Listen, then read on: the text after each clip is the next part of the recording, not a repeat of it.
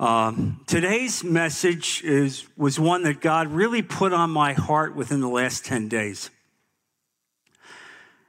And the title of the message is Surviving the Election.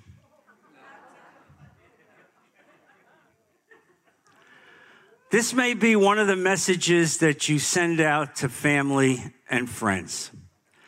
Uh, and I have become really burdened, first of all, for our church, for the Christian community in the world, for what's going on during this period of time and what I see, uh, and the burdens that I have that I know God has for us as we see the world devolve around us.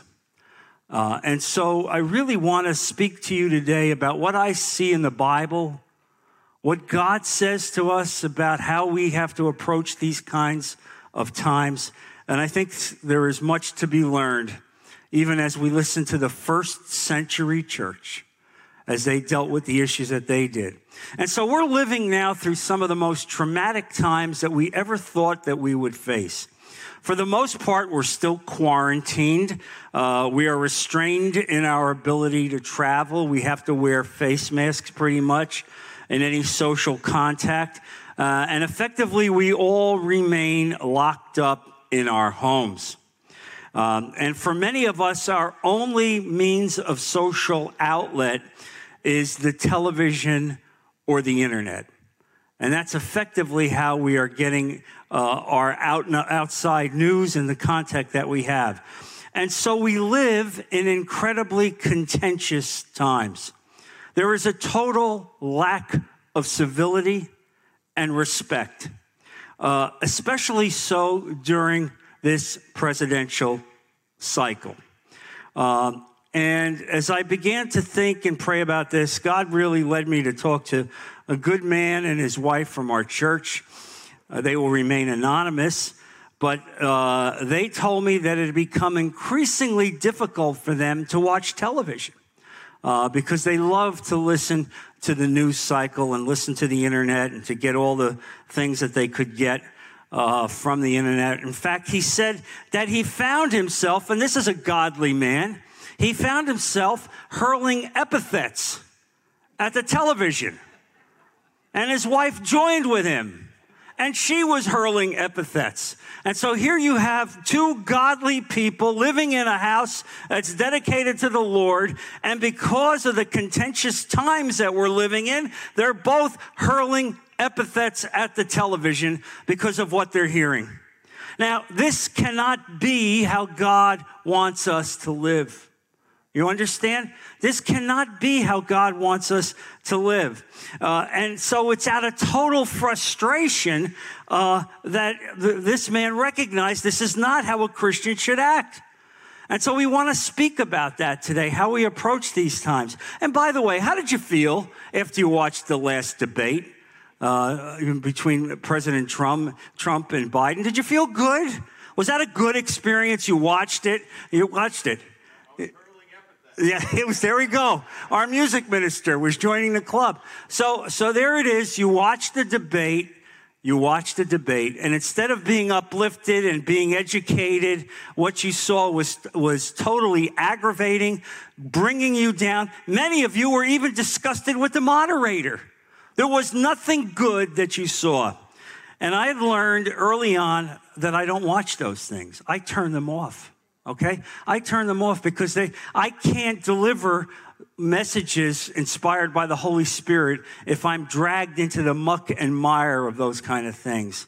Uh, and so God wants to speak to us today. He has lessons for us today about how he wants us to approach this election, how he wants us to think, how he wants us to act as Christians, because you realize that your role is to advance the kingdom of God. You are not political operatives. All right? You are not political operatives. God wants you to vote, and we're going to talk a little bit about that. But your responsibility is to advance the kingdom of God.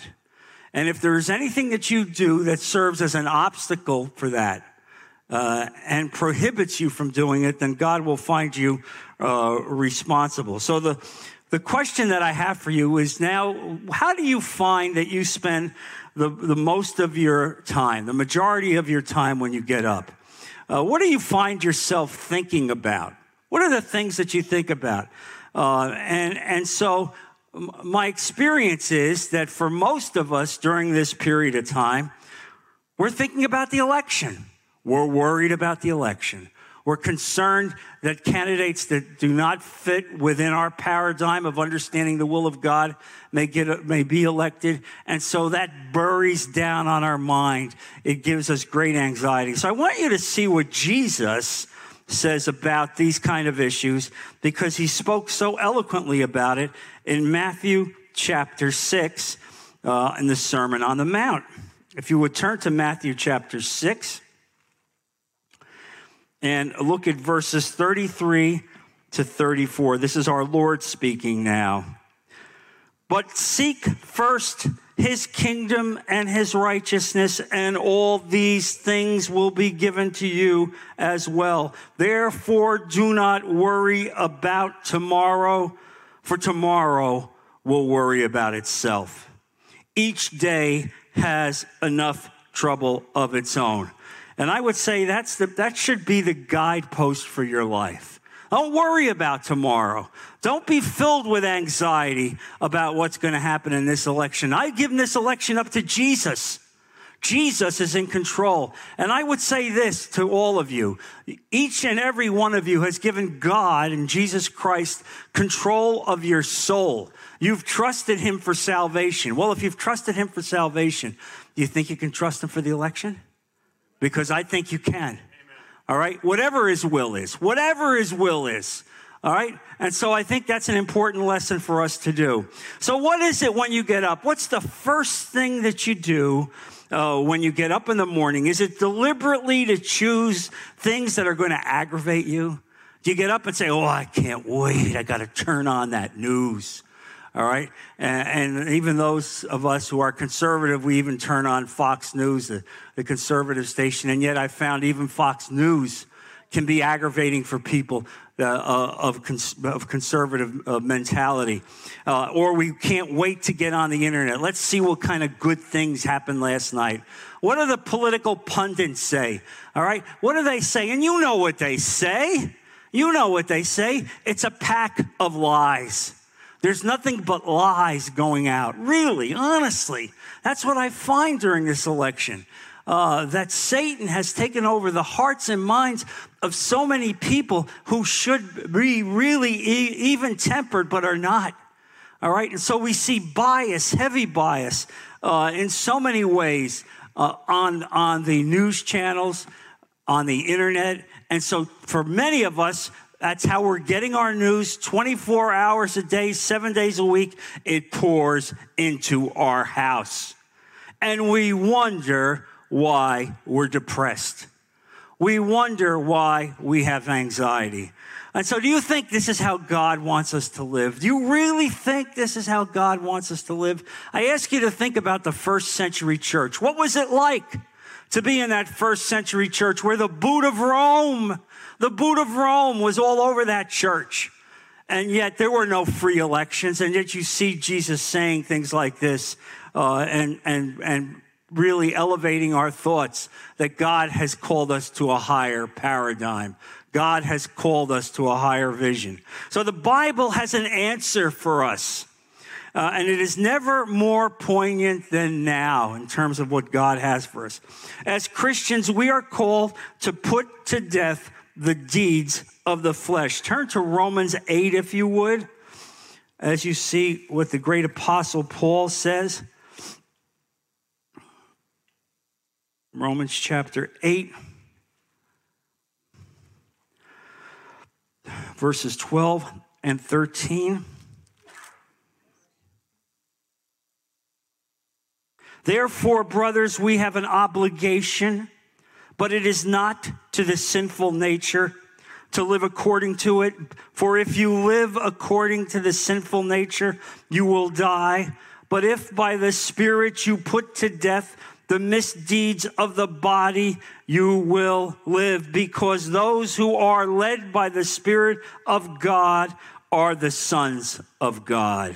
And there it is. That's how God wants us to live by the Spirit of God, uh, not by the carnal aspects of this world, not by, not by really what I would call the manure produced by those who hate our Lord who put it out on the news cycle, who put it out on the internet in so many ways. We are not to be conformed by listening to this garbage and being dragged down, but instead we are to be transformed by the renewing of our minds. Turn, if you would, while you're in Romans, to Romans chapter 12.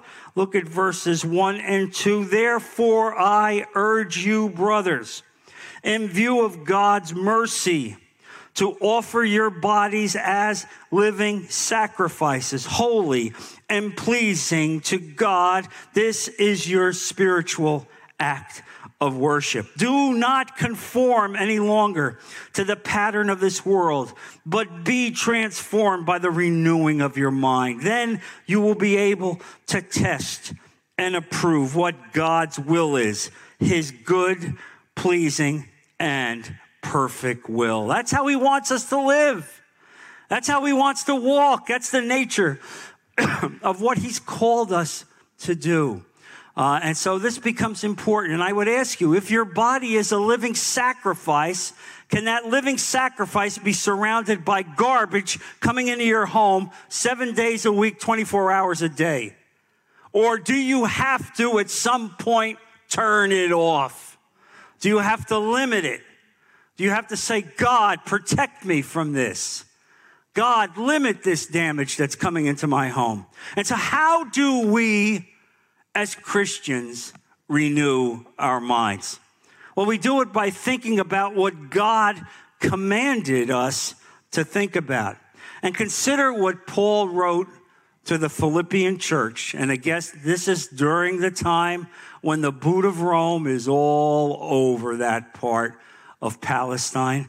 Look at Philippians chapter 4, verses 8 and 9, one of the most famous passages in Scripture, where Paul now directs us this is how you are to live, this is how you are to think.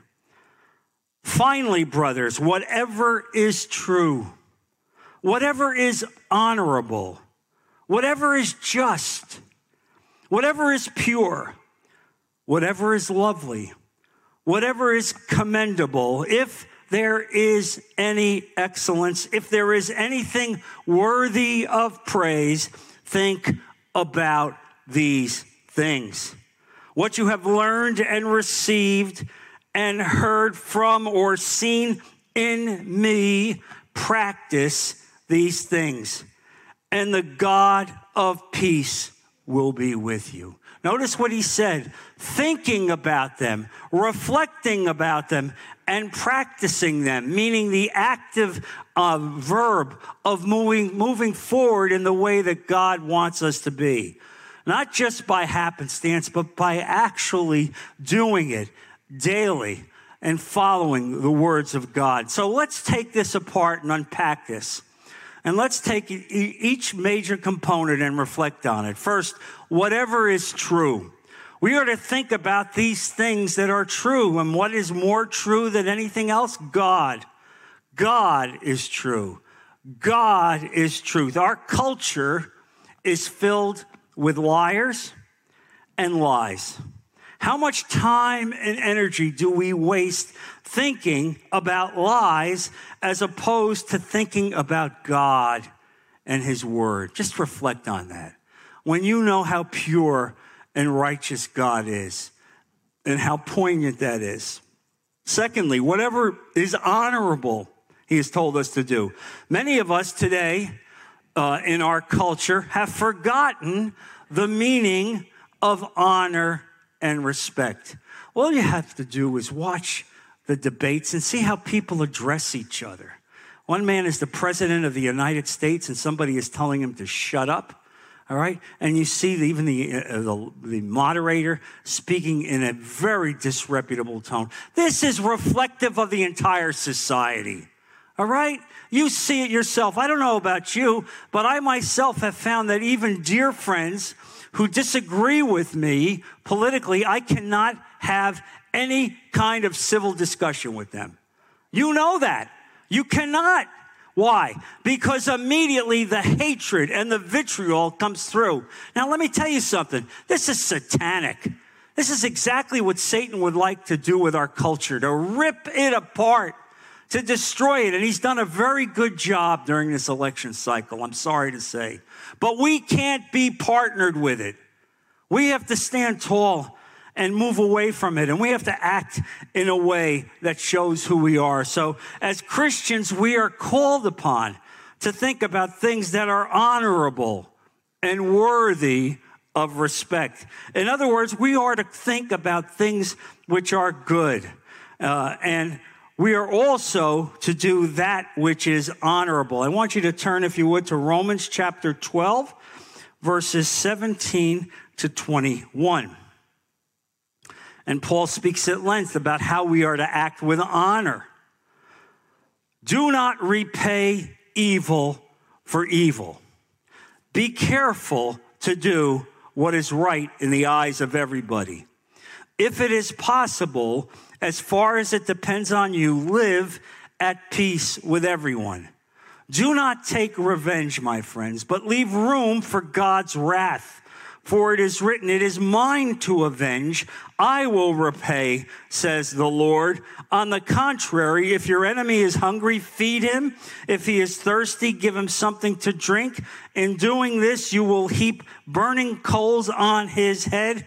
Do not be overcome by evil, but overcome evil with good. I love that passage where you, where you act so lovingly and honorably and respectfully to someone who may despise you, that in effect you put burning coals on his head. Do you understand that? They can't cope with that kind of behavior. They're not used to seeing that. And that's what God has called us to do. We want to stand tall for the cross of Christ. All right? And we cannot get down with the liars and the manure and the garbage that's out there. We have to separate ourselves and ask God to give us grace and give us wisdom. And so we are to honor God. And as we honor God, we have to honor, honor other people, even if they say things that may be hurtful, but God will make his own judgments. Don't feel that you have to go out there and correct things. God will correct them. God will stand tall. And then, then in this passage, Paul says, think we have to think about whatever is just. That which is just is that which is righteous. We are to think about these things, to think about that which is righteous. That's what we're supposed to do. Think about those things that are righteous. Proverbs contrasts the just with the deceitful. And if you have your Bibles, turn, if you would, to Proverbs chapter 12. And you see, you see what the Bible says here uh, about this very issue. Proverbs chapter 12, verses 5 to 8. The plans of the righteous are just, but the advice of the wicked is deceitful. The words of the wicked lie in wait for blood, but the speech of the upright rescues them. Wicked men are overthrown and no more, but the house of the righteous stands firm. A man is praised according to his wisdom, but men with warped minds are despised. We're surrounded by men with warped minds. We're, sur- we're surrounded by people that have not committed them, their hearts to God. And these people are in the media. These people surround us, whether it's on television or it's on the internet. And we willingly let this, this manure into our house to contaminate us. God doesn't want you to do that. God is telling you that we have a responsibility at some point to turn these things off, to stop it, because it's not lifting you up. It's not bringing you closer to the cross. If anything, it's bringing you further away from God. And then he tells us to think and reflect on whatever is pure. That which is pure is that which is uncontaminated. The words of the Lord are pure. Their words, they are like refined silver. Look, if you would, at Psalm chapter 12, verse 6. And you see this here in that, in that passage. Psalm 12, verse 6. And the words of the Lord are flawless, like silver refined in a furnace of clay, purified seven times. That's how pure the words of God are. They're pure, there's not a speckle of dirt. There's not a speckle of impropriety. Every word out of the mouth of God contained in this book is absolutely pure. Every word in the commandments and his precepts are pure and just. And so God is pure, and the utterances that he makes to us are also pure. And then Paul tells us that we are to reflect on whatever is lovely. Now, Christians are called not only to think about things that are true and good and just, but also to think about things that are lovely and beautiful. This too is in stark contrast to our culture, which glorifies ugliness. You know that. That if the newspapers want to get your attention, they have to put some dastardly act on the front page all right? Or something comes across on the internet that is so evil that people are drawn to it. That's the nature of humanity. That's how people live their lives to get their, to get your attention. But God is pure and goodness and truth. And whatever Lord our God is, is beautiful uh, and glorious. And we have to reflect on him in every possible way. Paul then tells us that we are to reflect on whatever is commendable. That which is commendable is that which is worthy of praise. God is most worthy of praise. And thus we are to think about him. But we are also to think about the commendable acts of his people. We should think about the commendable acts of this church that God has given us a church where we have a church family that loves and cares for you, that we have people that are devoting themselves to missions, that we are elevating those who are hurting. That's what you need to think about. Lift up those thoughts. Pray for those people. Have God give you inspiration about that. That's what God wants you to think about not the garbage that comes in via the internet or the television. All right? Really.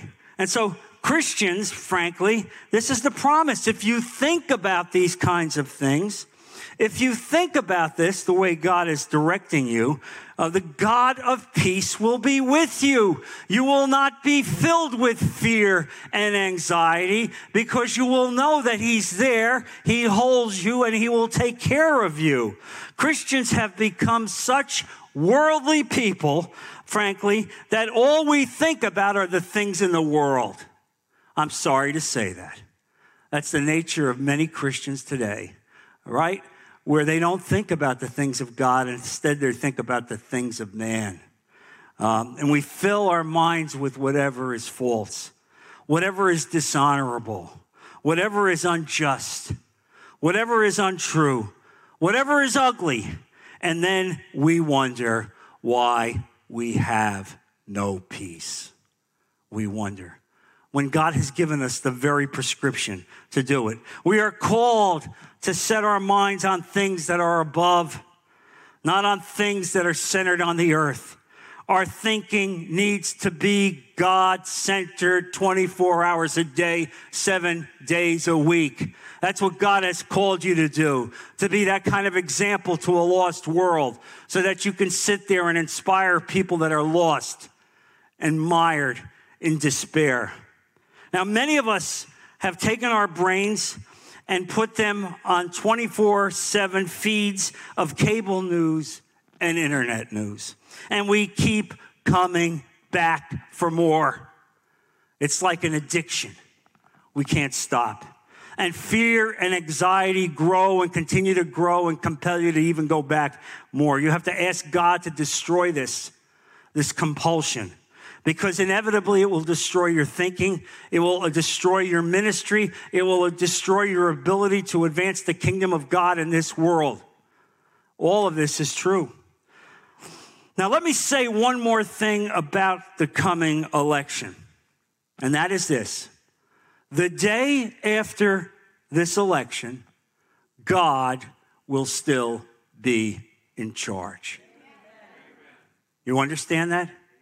No matter who wins, God will still be in charge.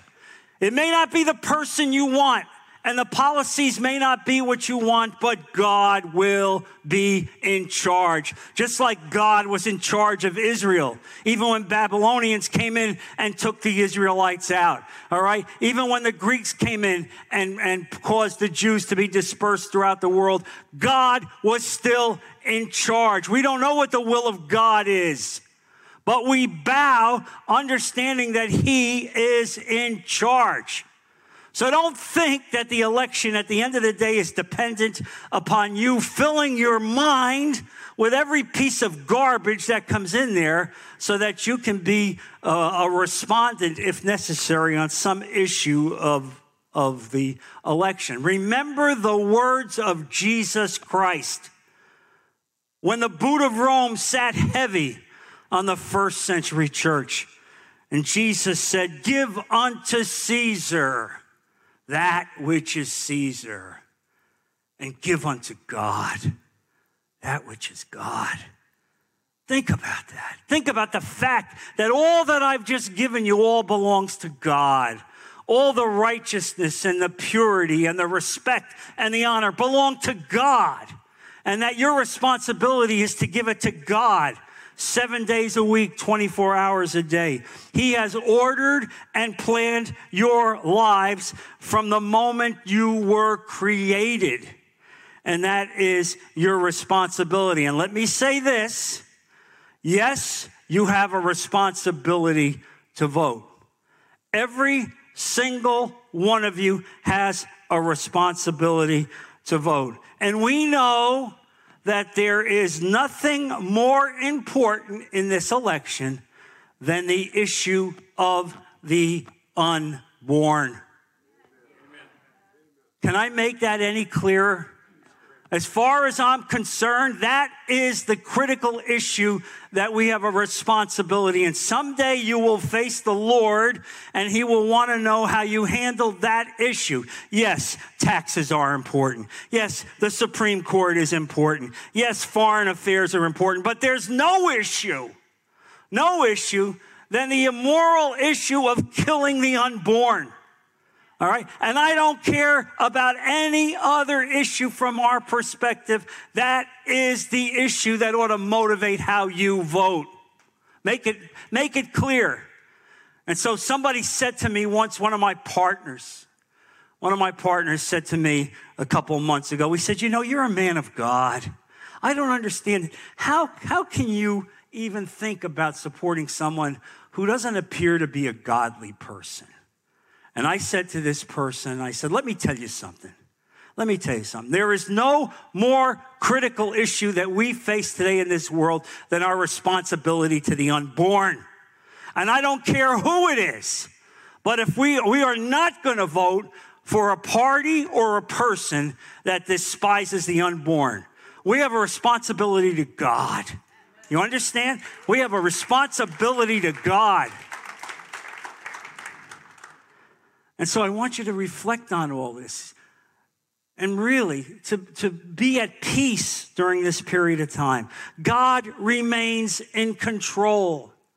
He controls this issue. And so even if the, the, election goes in a way that you're not happy with, you need to understand that God is at the controls. He hasn't abandoned you. He has saved you. He controls your life. He controls this world. He will not let this world spiral out of control until it's his time to come back. And frankly, more and more, I wish he came back today. I wish he came back today truthfully. Uh, and every day that goes by, it's almost as if you ask God, please, Lord, intervene in every possible way. And He will intervene. You understand? He will intervene. But don't think that it's your responsibility to be obsessed and filled with the filth and garbage that is contaminating your home, contaminating your mind, contaminating your spirit. And so here it is. If He's truly in charge, as we've given him our soul, then he will be in charge no matter what happens in this election. Give it up to Him. Give it to Him and take the rest of the month off. But don't forget to vote. Don't forget to vote. So put the phone down at some point. Turn off the television. Turn off your laptop and go outside and look up and see what God has created. Look at the beauty as He has given us. Look at the universe that He's given us the sun and the stars and the planets and the mountains and the oceans. All are the gift of God. Go outside and see it and take it into your heart and recognize this is the gift of God. This is what he has created. This is truly what is pure. This is truly what is commendable. And it tells us what we are to think and reflect about. And this is his world. It was his world yesterday. It was his world today. And it will be his world tomorrow, forever and ever and ever. He is the Alpha and the Omega. He sits outside of time. He sees the beginning and the end. And you're worried about this election. I give it to him, as you should also. Amen, church? Amen. Amen. Let's close in prayer. Father, I thank you for the words that you've given us, Lord. I thank you for the warning that you've given us, Father. And so, Lord, we ask that you give us the strength and the strength of our mind to focus on what you've given us, Lord. Not to be filled with fear and anxiety, but rather, Father, to focus on those things that are just and pure and honorable and righteous in every possible way and lovely and recognize the fact that you were there from the beginning of time and you saw evil constantly be infected in this church and in this world, Lord. But now we ask you to protect this church, protect our people that we will not be subject to these vicissitudes of evil that come across our mindset. Lord, protect our people, deliver them, bring them to continued strength to walk in your way, Lord, as we put all of this in Jesus' precious name. Amen. Amen. God bless you, church.